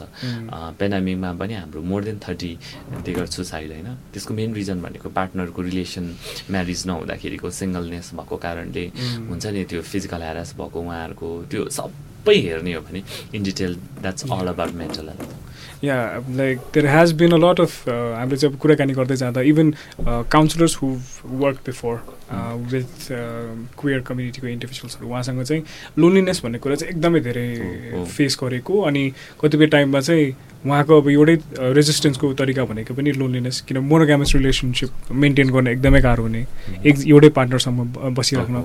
बट देन अब you have all this time invested एकजना मान्छेलाई। You want to build a future with that person but then त्यो सिचुएसन नहुँदाखेरि यो कुरा सुन्दा चाहिँ मेरो पनि एकदम मन चाहिँ खसक्कै भयो है भर्खर।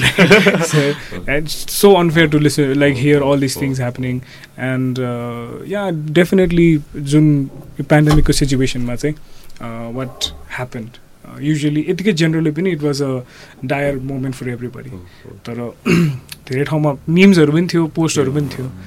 लाइक कोभिडले भन्दा पनि it's more how it has impacted. Mentally to everyone अनि इभन इन द क्वे कम्युनिटीकोमा चाहिँ पेन्डेमिक छ लोनलिनेस छ but then there is also this part कि मैले चाहिँ नर्मली जुन हेरेर सेक्सुअल इन्डिभिजुअल्सहरू जेनरल पपुलेसनले गर्नु पाउनुपर्ने कुरा छ मैले चाहिँ गर्न पाएको छैन। होइन? त्योसँग कसरी लिङ्क भयो भनेदेखि यस्तो पनि भयो। नेपाल गभर्मेन्टले पनि त्यति बेला कति धेरै रिलिफ मटेरियल्सहरू बाँड्यो होइन। मतलब प्याकेजहरू बाँड्यो। अनि त्यति बेला के गरिदियो भने गभर्मेन्टै कस्तो मलाई त घरिघरि यो गभर्मेन्टको मान्छेहरू किन यति साह्रो फुल हुन्छ जस्तो लाग्छ होइन। सबैजना पढेर ओहो गभर्मेन्टमा जागिर खानु भने त टुप्पी कसरी पढ्नुपर्ने भन्छ। तर के पढ्छ भन्ने पनि लाग्छ क्या घरिघरि। फेरि please don't take it negative सबैजना त्यसो भने होइन। जसले चाहिँ त्यो ल्याउनु भयो उहाँलाई भने। के गर्नु भने सिटिजनसिप दिएपछि ओडाबाट रिलिफ मटेरियल पाउने भयो। तर सबैजनासँग सिटिजनसिप त हुँदैन। होइन? अब त्यहाँ पनि हेर्नुहोस् त जेन्डर आइडेन्टिटीले गर्दा उसले दिएको त्यो सानो दुई केजी चामल र चिनी पनि लिन पाएन। है? त्यो एउटा एकदमै फुलेस काम। त्यसपछि हामीले त्यस प्रेस विज्ञप्ति गऱ्यौँ अनलाइन विभिन्न कामहरू गऱ्यौँ। त्यसपछि दे चेन्ज कि सिटिजनसिप होइन जो आउनुहुन्छ उहाँले पाउनुहुन्छ भनेर त्यसरी कामहरू स्टार्ट भयो। त्यसपछि अर्को चाहिँ के पनि भयो भनेदेखि तपाईँलाई पेन्डामिकमा चाहिँ जस्तै वी आर टेकिङ हर्मोन्स के अब मैले आफूले आफूलाई भन्न त खोजेँ होइन तर आफूले आफूलाई ऐनामा हेर्दा राम्रै नि लाग्छ मलाई सो म त्यसै राम्रै भएन कि I work so hard to be like that होइन? मैले हर्मोन्स खाएर हुन्छु मेरो दादी जुङ्गाहरू नगर्नको लागि लेजर गरेर हुन्छु होइन? सो हर्मोन्सहरू त्यो खाइरह हुन्छु। अनि कति साथीहरूले त्यो त्यो हर्मोन्स नखा दुई तिन महिना कोठामा बसेपछि तपाईँको हर्मोन्सहरू सक्यो भने त तपाईँले आफूलाई आफूलाई ऐनामा हेर्दाखेरि I'm not the real one भन्ने हुन्छ नि त। I'm additive to that wrong body wrong soul भन्ने जस्तो फिल हुन्छ। अनि झन् उसको त सेल्फ रेस्पेक्ट सेल्फ त्यो इम्पावर त डाउन हुने भयो कि। अनि त्यति बेला हस्पिटल्सहरू पनि त्यति साह्रो त्यो फिजिबल थिएन हामी जानलाई। भनेपछि त कति धेरै उहाँहरूलाई चाहिँ त्यो आफूलाई पनि त्यो कम्फर्ट जोन भएन कि। अब लेजर आफूले आफूलाई ट्रान्सवुमन भनेको छ अब दारी जुङ्गा आइदियो उहाँलाई लेजरको त्यो फेसिलिटिज भएन। उहाँलाई चाहिने कतिजना हाम्रो धेरै साथीहरू कतिजना एचआइभीको रिक्समा हुनुहुन्थ्यो अथवा एचआइभीको त्यो मेडिसिन्सहरू लिइराख्नु भएको थियो त्यो लिन पाएन होइन? अनि त्यो एक्सेस पनि गर्दैन जस्तै तपाईँलाई थाहा छ नेपाल गभर्मेन्टले कार्ड लिएर पत्रकारहरू मिडिया पर्सन को कोलाई जो चाहिँ आफ्नो नजिक उसले मात्र हिँड्न डुल्न पाए।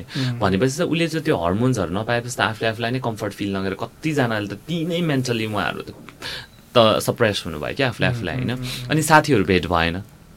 जसको फ्यामिलीसँग कनेक्सन छैन साथीहरूसँग थियो साथीहरूसँग भेट भएन। अनि अर्को कुरा जो पार्टनर हुनुहुन्थ्यो उहाँहरूसँग पनि त तपाईँलाई पनि थाहा छ जो विवाह भएको मान्छेहरू त एउटै घरमा तिन महिना चार महिना सँगै बस्दा त त्यहाँ कति कुराहरू त रिलेट हुँदै जान्छ कि झगडा पर्ने कचकच पर्ने के के हुँदै जान्छ नि सो त्यो पनि धेरै भयो। भनेपछि त अनि अर्को कुरा चाहिँ विवाह पनि लिगलाइज छैन त्यो कचकच भएपछि केटा गइदिने त्यो गएपछि आफू झन् डिप्रेसनमा जाने त्यो कुराहरू बढी भयो कि।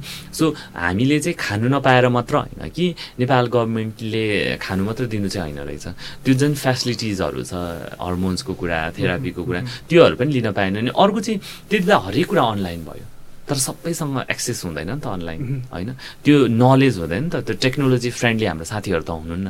हो त्यो कुरा हामी मान्छौँ त्यसपछि धेरै साथीहरूले हामी पनि हामीलाई पनि कहाँ जुम थाहा थियो र होइन हामीलाई पनि कहाँ त्यो अनलाइन त्यो कोर्सहरू थाहा थियो त्यसपछि हामीले एक्सप्लोर गऱ्यौँ नि। हो त्यो कुराहरूको पनि बेसिक गभर्मेन्टले के पनि दिएन कि इन्फर्मेसनहरू होइन? अनि इन्फर्मेसनहरू दिँदा टिभीतिर अथवा जति पनि आइसी मटेरियल्स बन्यो इन्फर्मेसन भिडियोजहरू बन्यो त्यहाँ पनि त एक्वायर फ्रेन्डली बनेन। होइन? भन्दाखेरि चाहिँ तपाईँ यदि यो एक्वायर कमिटीको हुनुहुन्छ तपाईँलाई केही गाह्रो पऱ्यो भने यो नम्बरमा फोन गर्नुहोस्। सो अनि त्यो भयो अथवा चाहिँ तपाईँले भन्दाखेरि चाहिँ माइनोरिटिजलाई चाहिँ यो फेसिलिटिज दिन्छ माइनोरिटिजको डेफिनेसनमै हामी छैन। जो गर्दा we cannot claim all the facilities that minorities are getting भनेपछि यो कुराहरू चाहिँ इनसाइड द कम्युनिटीभित्र देखेको कुराहरू हो कि? सो यो कुराले चाहिँ धेरै इफेक्ट भयो। त्यसपछि आएर धेरै साथीहरू चाहिँ मेन्टल हेल्थको प्रोग्राम्सहरूमा हामीले उहाँहरूलाई चाहिँ ल्यायौँ अनलाइनको कुराहरूमा ल्यायौँ। त्यसपछि धेरैजना अहिले साथीहरूले चाहिँ हाम्रो साथीहरूले चाहिँ मेडिसिनहरू पनि लिइराख्नु भएको छ। कति धेरै साथीहरूले होइन फ्यामिलीसँग कनेक्सन्सहरू बढाउन थाल्नुभयो। सो यसरी चाहिँ हामीले आफूलाई अब नराम्रो कुरा मात्र राम्रो कुराहरू पनि धेरै साथीहरू सोसियल मिडियामा एक्टिभ हुनुहुन्छ। फेसबुकहरू धेरै चलाउन थाल्नुभयो। ग्रुप च्याटहरू हामी गर्छौँ भनेपछि त्यो कनेक्सन चाहिँ फेरि बेल्ट पनि भएको छ। सोसियल मिडियाको एउटा फाइदा चाहिँ त्यहाँबाट पनि at least it helps us connect with the people that are comfortable with भन्ने कुरा। हो okay yes talking about these things भर्खरै जुन चाहिँ हामीले मैले अगाडि राख्नु खोजेको कुरा चाहिँ के भन्दाखेरि जुन बेसिक राइट्स बेसिक कुराहरू चाहिँ let's say somebody from queer community अथवा ट्रान्समा कोही हुन्छ भने they want look a certain way जुन चाहिँ बडी मेट्रिसीको पनि कुराहरू यसमा चाहिँ आउँछ। होइन यो प्रेफरेन्सेस मेरो आउटलुक चाहिँ मलाई कस्तो चाहिन्छ भन्ने कुरामा। त्यति कुराहरूलाई चाहिँ जुन जति सिग्निफिकेन्सहरू स्क्वेयर कम्युनिटीको इन्डिभिजुअल्सलाई हुन्छ त्यसको अन्डर रिप्रेजेन्टेसन र त्यो सिग्निफिकेन्समा चाहिँ हाम्रो पोलिटिकल लेभलमा कम्युनल लेभलमा चाहिँ कतैबाट पनि खासै आइडेन्टिफाई गरेको चाहिँ छैन सो भनेपछि वेन स्पेसली यो मेन्टल हेल्थको केसमा पनि त्यस्तै नै हुन्छ। यो त बेसिक निड हो नि त खासमा। बट देन मेन्टल हेल्थलाई चाहिँ एक्स्ट्रा नट रियली इम्पोर्टेन्ट भन्ने हिसाबले त्यो जुन सिरियसली लिँदैन नि त्यो लेभलमा द्याट्स प्रिटी अ प्यारेन्ट यहाँ नेपालमा चाहिँ। दिसो जेनरलाइज कि? अहिले त जस्तो पहिला चाहिँ अब मेन्टल हेल्थ भनेको चाहिँ ऊ एक्लै बस्यो लाटी भने किन लाटीला उनीहरू ए नाटक। मेन्टल हेल्थ भने त आफै डिल गर्ने हो नि। तँलाई कसैले आएर चक्लेट खाएर त निको हुन्छस्? र बलियो हुन भनेर even I said to my friends होइन अनि मलाई पनि थाहा थिएन कि अब त्यो लकडाउनमा म एक्लै नै बस्छु नेपालमा अरूहरू चाहिँ सबै बाहिर भएकोले। मलाई कस्तो यति गाह्रो हुने कहिले कहिले म खाँदा खाँदै रुने टाइप्सको पनि हुन्थ्यो कि। अनि मलाई खानै पकाउनु मन लाग्ने एक्लै झ्याउ लाग्ने साथीहरूसँग बोल्दा पनि वाक्क त्यो अनलाइन प्रोग्राम्सहरू बस्दा त्यो म पनि कुनै फ्रेजमा आई वाज अल्सो ल त्यो त्यो फाइट गरेँ होला कि मलाई। तर त्यो मैले कोपअप गरेँ कि गरेन मलाई स्टिल थाहा छैन कि। अनि मेन्टल हेल्थ चाहिँ इस्युज हो भन्ने कुरा चाहिँ यही पेन्डामिकले हामीलाई सिकायो कि। होइन? त्यसपछि त्यसपछि हामीले त्यसपछि त्यहीसँग रिलेटेड प्रोग्राम्सहरू पनि चलायौँ नि त। सो अब तपाईँले अघि भने जस्तै अब यसलाई चाहिँ अब कसरी जेनरल पब्लिकसँग जान सकिन्छ अवेरनेसको कुराहरू यसको इस्युजहरू यसलाई चाहिँ यो चाहिँ प्रायोरिटीमा राख्ने भन्ने कुरा चाहिँ अब हामी सबैले नै सोच्नुपर्छ होला जस्तो लाग्छ। I think like everybody should come together and talk about it अनि हरेक ठाउँमा हुनु पऱ्यो कि जस्तै क्वायर कमिटीको कुरा चाहिँ अब तपाईँहरूको सर्कलमा पनि हुनु पऱ्यो। जस्तै वि टक अबाउट रिलेसनसिप यता त्यता कुरा गर्दैन। अँ रिलेसन हुँदा त केटाकेटाहरूको रिलेसन कस्तो हुँदो रहेछ या राम्रो हुँदो रहेछ उनीहरूको पनि लभ हुँदो रहेछ भन्ने कुरा चाहिँ वी निड टु स्टार्ट होइन? अनि तपाईँको फ्यामिलीमा पनि तपाईँको सिब्लिङ्स कजनहरूसँग गफ गर्दाखेरि चाहिँ कुरा हुनु पऱ्यो। किनभने नेभर नो तपाईँको फ्यामिलीमा तपाईँ पो भएन होला त मेबी तपाईँको अब नेक्स्ट जेनेरेसन भयो भने चाहिँ what should be you have to prepare yourself mentally and नि होइन तपाईँको बच्चालाई चाहिँ अब अहिलेको कुराहरू हामी पढे लेखेका त भन्छौँ युएसमा अस्ट्रेलियामा गयौँ पैसा कमायौँ भन्छौँ तर बिहेभ त्यस्तै छ हेर्नुहोस् त। अझै पनि बेबी सावर गर्दाखेरि पिङ्क कलरको बेलुन फुटाएर मेरो छोरी जन्मियो भन्ने सिस्टम त छ। होइन? जेन्डर रिभिल त्यो है अब इन्टरसेक्स जन्मियो भने के गर्ने कुन कलर कुन कलर गर्ने? बरु एटलिस्ट ठिक छ त्यो सिस्टम चलाऊ त्यो कल्चर गरेर रेनबो रेनबो बेलुन्स गरेर अथवा कालै कालो गरेर अथवा निलै निलो गरेर तर बोयलाई निलो गर्ल्सलाई पिङ्स भन्ने त नगर न तिमी त सो कल्ड एजुकेटेड भने होइन? तर युआर स्टिल डम है तपाईँलाई इफेक्ट हो यो कुराहरू चाहिँ अब हामीले चेन्ज गर्नु अनि आफैले आफूलाई प्रिपेयर पनि गर्नु पऱ्यो कि मेरो इन्टरसेक्स बेबी जन्म्यो भने आई विल गिभ एभ्रिथिङ उसको बेसिक निड्सहरू एजुकेसन राम्रो दिन्छु बरु काउन्सिलिङ गर्छु उसलाई आफै पनि एजुकेट हुन्छु इन्टरसेक्स भयो भने के गर्नुपर्छ भन्ने कुराहरू। अथवा चाहिँ तपाईँले you you will never say यो चिल्ड्रेन कि तैँले चाहिँ अब बुढी ल्याउँछस् बुहारी ल्याउँछस् होइन ज्वाइँ ल्याउँछस् you will have your own partner तिमीले चाहिँ लाइफ पार्टनर हो। अनि पार्टनर पनि होल लाइफ भने चाहिँ हुन्छ भन्ने पनि छैन। यु माइट हेभ डिभोर्स समझे अरू त्यो पनि हो। सो लाइफलाई चाहिँ त्यसरी चाहिँ लग्यो भने अझ इजी हुन्छ होला। त्यो एउटा चाहिँ अनकन्डिसनली एक्सेप्टेड चाहिँ म हुन्छु है। यो इन्भाइरोमेन्टमा भन्ने त्यो इन्भाइरोमेन्ट चाहिँ हामीले क्रिएट गर्न सक्यो भने बेस्ट किनभने just like you set even just just pop in head के मैले यत्रो वर्ष मेरो साथीहरू चिनेको हुनसक्छु। बट मेबी त्यो हामी केटाकेटी बस्दाखेरि अथवा जुन हेटोरोसेक्सुअल ग्रुप अफ इन्डिभिजुअल्स बस्दाखेरि चाहिँ यो जुन कन्भर्सेसन आएकै छैन। छैन। होइन? What if one of my friends belong to the poor community but that that friend never open up about it होइन? अब त्यो जेनरल सिम्पल कम्युनिकेसन बिचमा चाहिँ हामीले कति हर्टफुल वर्ड्सहरू युज गऱ्यौँ भने कतिचोटि ट्रिगर भयो होला। And having to stay silent हुन्छ नि? सुड आई गेट म्याड यसमा मैले साउन्ड पाउँछु र। होइन? आफैले आफूलाई क्वेसन गर्ने। So as a normal like हुन्छ नि somebody was straight straight male मैले चाहिँ अब इभन मेरै साइडबाट पनि there are so many expectations from from a guy भनौँ न म्यान कस्तो हुनुपर्छ भन्ने कुराहरूमा।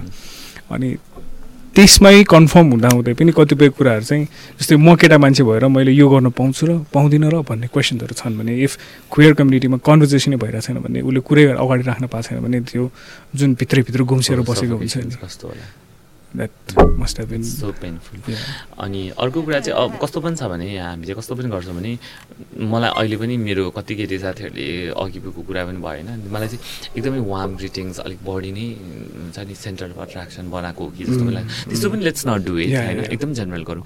सो तपाईँको हेट्रोसेक्सुअल साथीहरूमा कोही गे नै हुनुहुन्छ भने पनि यु टक भनेदेखि कस्तो तिमी त केटी जस्तो? कि तिमी पनि हो? भनेर लेट्स नट चाहिँ उसलाई त्यो बरु स्पेस क्रिएट गरिदिउँ। अँ गे अहिले म्यारिज लिगलाइज नभएको रहेछ। तर यार राम्रै हो द्याट द्याट देयर चोइस गभर्मेन्टले किन गरेन भन्ने कुराहरू गरौँ होला।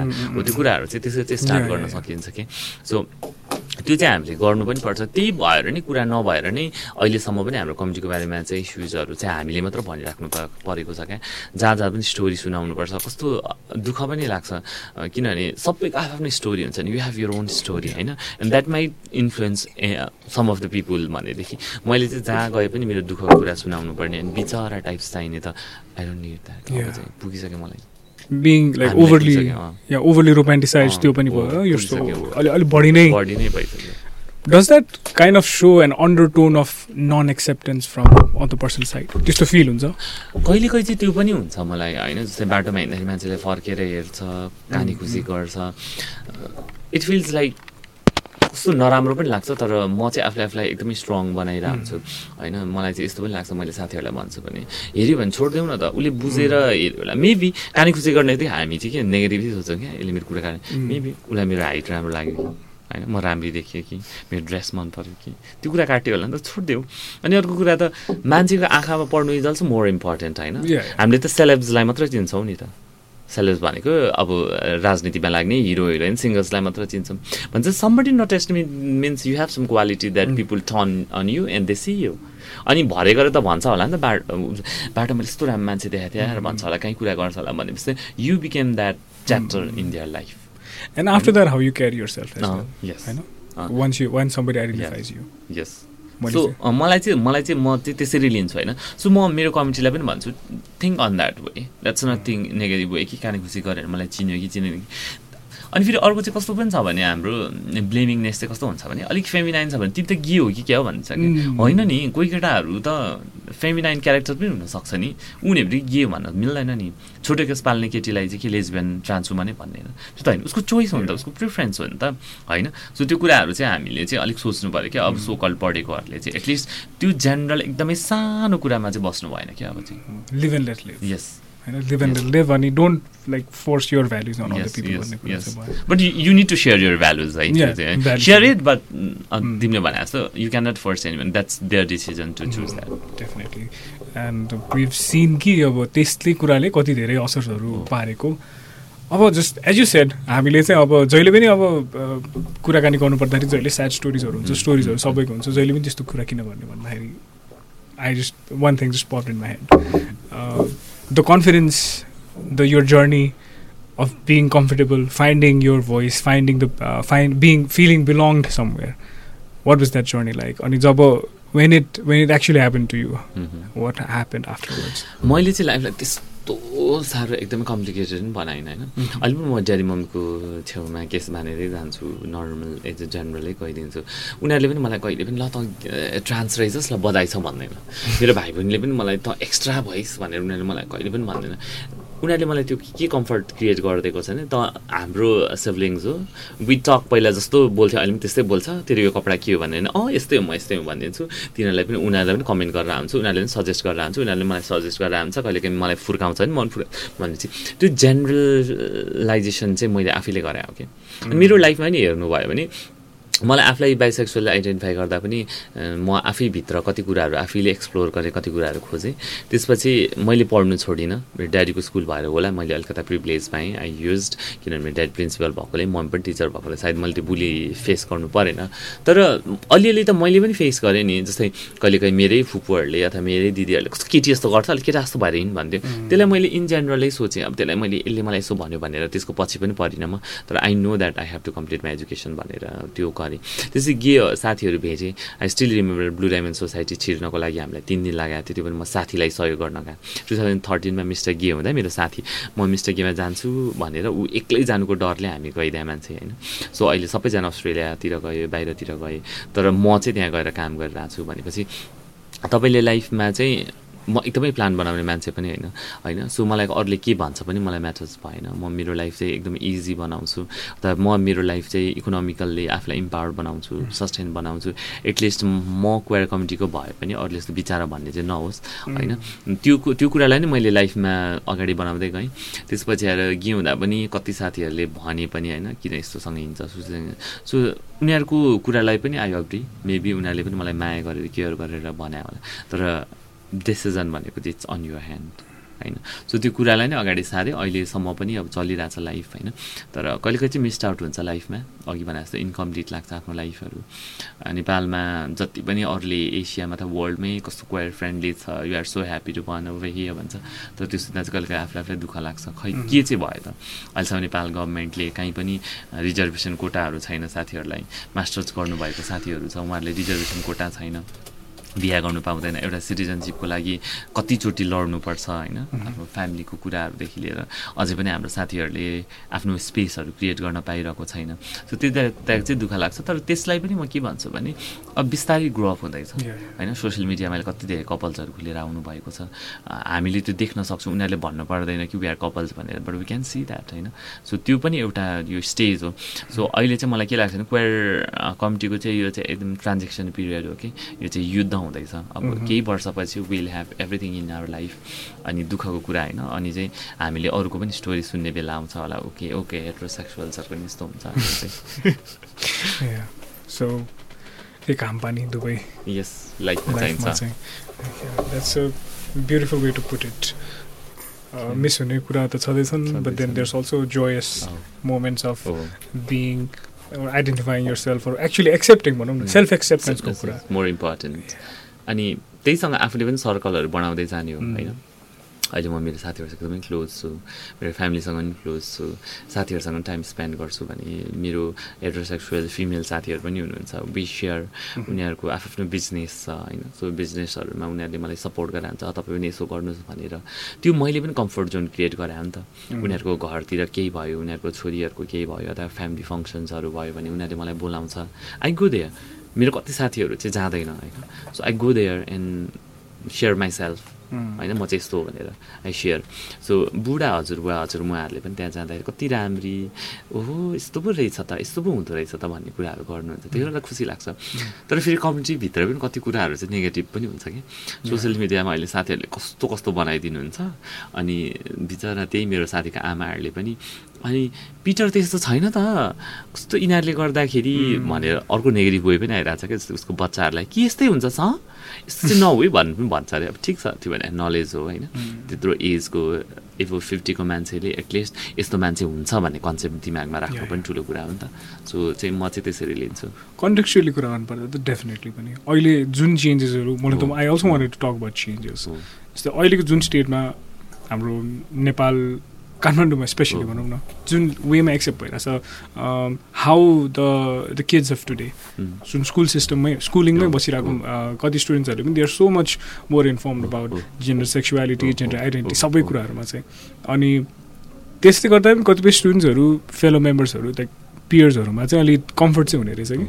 अब देयर आर फ्यु स्टोरिज जहाँ चाहिँ अब कम्प्लिटली डिस्क्लोज गर्नु अप्ठ्यारो होला तर केही केही लेभलमा चाहिँ अनि कम्प्लिटली गर्नलाई त इट टेक्स टाइम होइन? तर बिस्तारै उनीहरूले बिहेभमा पनि आ म यतिकै ठिक छु। I'm okay by that people मान्छेले जेसुकै भन्ने कुराहरू चाहिँ अगाडि आइरहेको हुन्छ कि। सो त्यो पनि एकदमै ठुलो चेन्जेस हो। अब महिलाको इस्युज पनि त हेर्नुभयो भने आजभन्दा कति वर्ष भइसक्यो? उहाँहरू त पचास साठी वर्षै भइसक्यो। मुद्दामा लाग्यो थर्टी थ्री पर्सेन्ट भर्खर पाउँदै हुनुहुन्छ। त्यहाँ पनि कहीँ स्पेस छ भन्ने कुरा छ भने चाहिँ हामी it's been like twenty years अनि what we achieve this is good तर अब मान्छेको सोसाइटी आजको भोलि चेन्ज हुँदैन सो त्यो कुराहरू पनि हेर्दै जानु पऱ्यो त्यही अब कतिपय टाइममा चाहिँ इट्स अल्सो गुड थिङ कि हामीले पनि benefit benefit of the doubt दिएर जस्ट नोइङ कि दे आर नट एजुकेटेड अब मेरो responsibility now I should educate them भन्ने कुरालाई लिएर कुरा चाहिँ लिनुपर्छ। सो यो creating a good environment for the future generations भन्ने कुरा भयो। ओके द्याट वाज यसमै सीमित बसेर चाहिँ जुन चाहिँ हामीले फ्युचर जेनेरेसनको कुराहरू गर्छौँ अनि अब के गर्न चाहिँ सकिन्छ भन्ने कुराहरू छ। अब जस्तै कतिपय टाइममा चाहिँ when your an adult after you cross eighteen plus त्यसमा त डिसिजन मेकिङ आफ्नो हातमा हुन्छ नि त। बट यो चाहिँ मैले डाइरेक्टली हजुरलाई चाहिँ एज अ मेसेज के दिन चाहनुहुन्छ भन्ने कुराले सोध्न चाहेँ। सो दोज टिनेजर्स भनौँ न एडल्सन पिरियड्समा भएको जो चाहिँ they have to rely on the parents उहाँहरूको लागि चाहिँ how would it be possible for them to actually find themselves or start a conversation. So dis- maybe disclose themselves. Oh. अब it's हरेकको लाइफको जर्नी डिफ्रेन्ट हुन्छ अनि तपाईँको family environment कस्तो छ पनि मोर इम्पोर्टेन्ट हो। जस्तै पढे लेखेको फ्यामिली हुनुहुन्छ भन्ने बित्तिकै easy to disclose yourself in say that I'm trans अथवा गे भन्ने बित्तिकै एक्सेप्ट हुन्छ भन्ने पनि छैन होइन? पढेको मान्छेले स्वीकार्छ भन्ने पनि छैन नि त त्यो त्यो भनेको र उसको माइन्डसेटको कुराहरू हो। सो म चाहिँ के भन्छु भने हाम्रो साथीहरूलाई जो यो क्वायर कमिटीमा बिलोङ गर्छ जसलाई प्लिज कम्प्लिट यो एजुकेसन गभर्मेन्टले दिएको फेसिलिटिजहरू चाहिँ हामीले पनि युटिलाइज युटिलाइज गर्न पाऊँ है पछि चाहिँ। अहिले पनि हेरिरहेको छु मेरो कति धेरै बहिनीहरू उनीहरू भर्खर एससी पनि दिएको छैन। अनि उनीहरूलाई त्यो स्कलरसिप दिन्छु भन्दाखेरि पनि they are not happy with that के किनभने they are into the entertainment sectors कि दे अन मनी होइन? सो लेट्स नट थिङ्क आज नै रमाएर आज नै लाइफ सकिहाल्छ भन्ने चाहिँ लेट्स नट थिङ्क होइन? सो तपाईँ पढ्नुहोस्। बरु पढ्दाखेरि तपाईँलाई स्कुलमा अथवा एडोलेसेन्स भन्ने बित्तिकै कलेजमा भइहाल्छ होइन? सो कलेजमा तपाईँलाई बुली भयो केही भयो भने लेट्स गो विथ लजिकल प्रोसेसहरू होइन? सो बरु बिडिएसमा आउनुहोस् वेल सपोर्ट होइन? हामी कसरी सपोर्ट गर्न सकिन्छ? अथवा तपाईँलाई फ्यामिलीले पनि केही त्यस्तो भनिहाल्यो भने त तपाईँ एक्लै नभए पनि we are there to support you किनभने हामीसँग चाहिँ अहिले सम्मान गृह भन्ने हामीले सातवटा प्रोभिन्समा त्यो पनि छ। त्यहाँ चाहिँ हामी तपाईँहरूलाई चाहिँ अकोमोडेसन्सहरू फ्री दिइरहेको हुन्छौँ होइन। हामी यहाँलाई चाहिँ अनि फ्यामिलीमा कसरी चाहिँ फेरि ब्याक गराउने भनेर प्रोसेसहरू पनि चाल्छौँ। भनेपछि चाहिँ लाइफमा मिस्टेक्स चाहिँ गर्नु भएन। मिस्टेक्स जानी जानी जस्तै एजुकेसन बेगर त केही पनि हुँदैन भन्ने कुरा त नाउ वी नो नि होइन? We knew that that's the sad fact भनौँ न पढ्नु कसलाई मन लाग्छ र तर पढ्नुपर्छ भन्ने हिसाबले हो नि त होइन? सो पढेको र नपढेको कति फरक हुन्छ भन्ने कुरा चाहिँ कन्सेप्टमा अनि तपाईँले चाहिँ त्यसलाई हेर्ने दृष्टिकोणमा फरक ल्याउने हो कि? तपाईँले पास गर्नुपर्छ भन्ने होइन? त्यहाँको सराउन्डिङ्सले तपाईँको इन्भाइरोमेन्टले तपाईँलाई कस्तो बनाउँछ भन्ने कुरा हो। त्यही भएर एजुकेसन कम्प्लिट गर्नुहोस् तपाईँलाई केही गाह्रो पऱ्यो भने चाहिँ BDS is always there for you even त्यो पनि परेन तपाईँलाई आफूलाई आफूलाई डिस्क्लोज गर्नु मन छैन भने पनि यु यु क्यान टेक्स्ट अहिले त तपाईँ सबैको हातमा मोबाइल हुन्छ होइन? अथवा तपाईँले आफूले पनि सर्कलहरू बनाउन सक्नुहुन्छ तपाईँ यस्तै साथीहरू सर्च गर्न सक्नुहुन्छ कनेक्ट गर्न सक्नुहुन्छ तपाईँले हेर्नुभयो भने हामी नै कति सोसियल मिडियामा एक्टिभ छौँ होइन? भूमिकाजीहरू हुनुहुन्छ पराक्रमहरू छ अनि त्यसपछि एन्जलदेखि लिएर हाम्रो पिङ्की गुरुङहरू होइन? म आफै नै सोसियल मिडियामा एक्टिभ छु। मेबी तपाईँलाई अर्गनाइजेसनमा आउनु गाह्रो पर्छ भने हामीलाई पर्सनली पनि तपाईँले कन्ट्याक्ट गर्न सक्नुहुन्छ भने एज अ सपोर्टर्स अलाइज तपाईँहरू आफैले पनि हेर्नुहोस् होइन? यस्तो राम्रो ब्रोडकास्ट चलाइराख्नु भएको छ हाम्रो लागि भनेपछि त you might have that connection नि त। हामीमै। आउनु गाह्रो भयो भने पनि। के भन्न खोजेको त्यो स्पेसहरू चाहिँ आफूले पनि खोज्नुपर्छ है। अब चाहिँ पहिला जस्तो जमाना छैन ओल्लो गाउँबाट पल्लो गाउँ गएर भन्नुपर्ने छैन नि त। सो त्यो चाहिँ let's utilize it as much as you can होइन हाम्रो इ कोर्सहरू छ अहिले हामीले इ कोर्सहरू लन्च गराएको छौँ त्यहाँबाट नलेज लिन सक्नुहुन्छ। युट्युबमा कति धेरै भिडियोजहरू छ हाम्रो त्योसँग रिलेटेड सो त्यो त्यसमा पनि जाउँ। र आजको भोलि नै तपाईँलाई म ट्रान्स आइडेन्टिफाई गर्छु कि आइडेन्टिफाई गर्छु भन्नु चाहिँ अलिक गाह्रै हुन्छ। सो लेट्स टेक यो टाइम अनि तपाईँको फ्यामिलीलाई आजै भन्नुपर्छ भन्ने पनि छैन। होइन मैले पनि मेरो फ्यामिलीलाई म सस्टेन भएर मैले जागिर खान थालेपछि भन्नु र तपाईँ पढ्दा पढ्दै भन्नुको डिफ्रेन्सिएट फरक हुन्छ। फेरि यसो भन्दैमा तपाईँले पनि जागिर खान पाउनु भयो त हामीले पाएन भन्ने पनि होला फेरि। तर तपाईँले पढ्दा जति पनि च्यालेन्जेस पाउनुहुन्छ त्यसले पनि मान्छेले स्ट्रङ त बनाउँछ। बरु तपाईँले चाहिँ घरमा नभनेर फर्स्टमा चाहिँ पियर सर्कल आफ्नै साथीहरूलाई सेयर गर्ने हो कि? अथवा आफू जस्तै साथीहरू भेटेर चाहिँ उनीहरूको पनि कुरा सुन्ने त्यसपछि आफूलाई रिलेट गर्ने अनि कस कसरी चाहिँ इजी हुन्छ त्यो कुराहरू चाहिँ आफूले नै खोज्नु भयो भने बेटर हुन्छ जस्तो लाग्छ। सो पहिला एउटा पोइन्टमा पुगेर if you want to feel empowered and give that. Empowerment to other people एउटा प्लेटफर्मको लागि त you have to work yes you have to. Work you have to reach a certain. Place बरु त्यसपछि चाहिँ you will have all the confidence in the world. All. The self esteem in the. World to share कि share कि like I am this way त्यो अनि बरु त्यति बेलासम्म चाहिँ आफूलाई ग्रुम गर्नको लागि चाहिँ आई अलरेडी सेयर होइन गुगलहरूतिर सर्च गर्ने Mm. आफूले आफूलाई साथी त्यो सर्कलको साथीहरूसँग चाहिँ कोपअप गर्ने उनीहरूसँग फ्रेन्डली हुने कुरा बुझ्ने गऱ्यो भने चाहिँ life will be very easy या यो त आई डिड फाइन्ड लाइक हुन त इट्स एभ्रिवेयर त्यो बिलोङ्गिङनेस भन्ने कुरा चाहिँ तर lot of people that I know have found comfort after knowing uh, after having a conversation with somebody from the queer community Yes, yes. कुनै पनि एउटा त्यो हो। फेसबुक ग्रुप मात्रै हो। जोइन गर्दाखेरि पनि हो। सो मच हो। इजियर हो। भनेर चाहिँ हो। किन भन्दा कतिपय टाइममा यो what is happening to me Is this real? हो होइन should I be feeling this way हो, सुड आई हो। Be having interest in this things भनेर चाहिँ हुने रहेछ। हुन्छ। त्यो लोनलिनेस। अनि वान्स यु डु। स्पिक अनि त्यसपछि चाहिँ जेनरल लाग्छ ए उहाँ पनि हुनुहुँदो रहेछ त उहाँ पनि हुनुहुँदो रहेछ. भन्ने कुराहरू हुन्छ। सो अनि पछि आफूलाई ओपन अप गर्न पनि सजिलो हुन्छ क्या। तपाईँलाई घरमा गएपछि तपाईँले आफूले बिस्तारै भएपछि कुरा बुझ्दै गएपछि भोकल हुँदै जान्छ तपाईँ। यस्तो त हुन्छ म पनि भन्ने कुराहरू चाहिँ आउँदै जान्छ। So there is a way yes there is a place for Yes. you you know? You don't to Mm. and one day you don't even maybe have to suffer at all every टनलको इन्डमा there Yeah. Hole भने जस्तै there is there is a light या okay um, peter thank you very much for this wonderful conversation we had a एकदम in डेप्थमा कुराकानी गर्न पायौँ हामीले चाहिँ and before we go um, if, if there is any um, message that you want to leave behind as a trans I'm starting my new journey होइन Mhm. So please एकदम genuine feedbacks दिनु होला I'm ready to get हुन्छ नि accept all this Mhm. Thank you Aditya it was very nice talking to you. So thank you whole team तपाईँहरूको कामलाई शुभकामना पनि छ. अनि Aditya we became so close thank you so much for this friendly behaviours that you make me so comfort to share my everythings so keep it up it's a pleasure. I'm, I'm glad that I was able to make you feel comfortable. Thank you